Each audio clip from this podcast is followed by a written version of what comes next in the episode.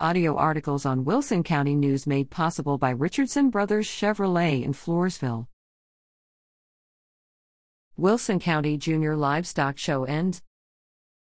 A pullet gets a bird's eye peek at the crowd January 20th as an exhibitor waits to enter the arena during the penultimate day of the 2022 Wilson County Junior Livestock Show at Floresville.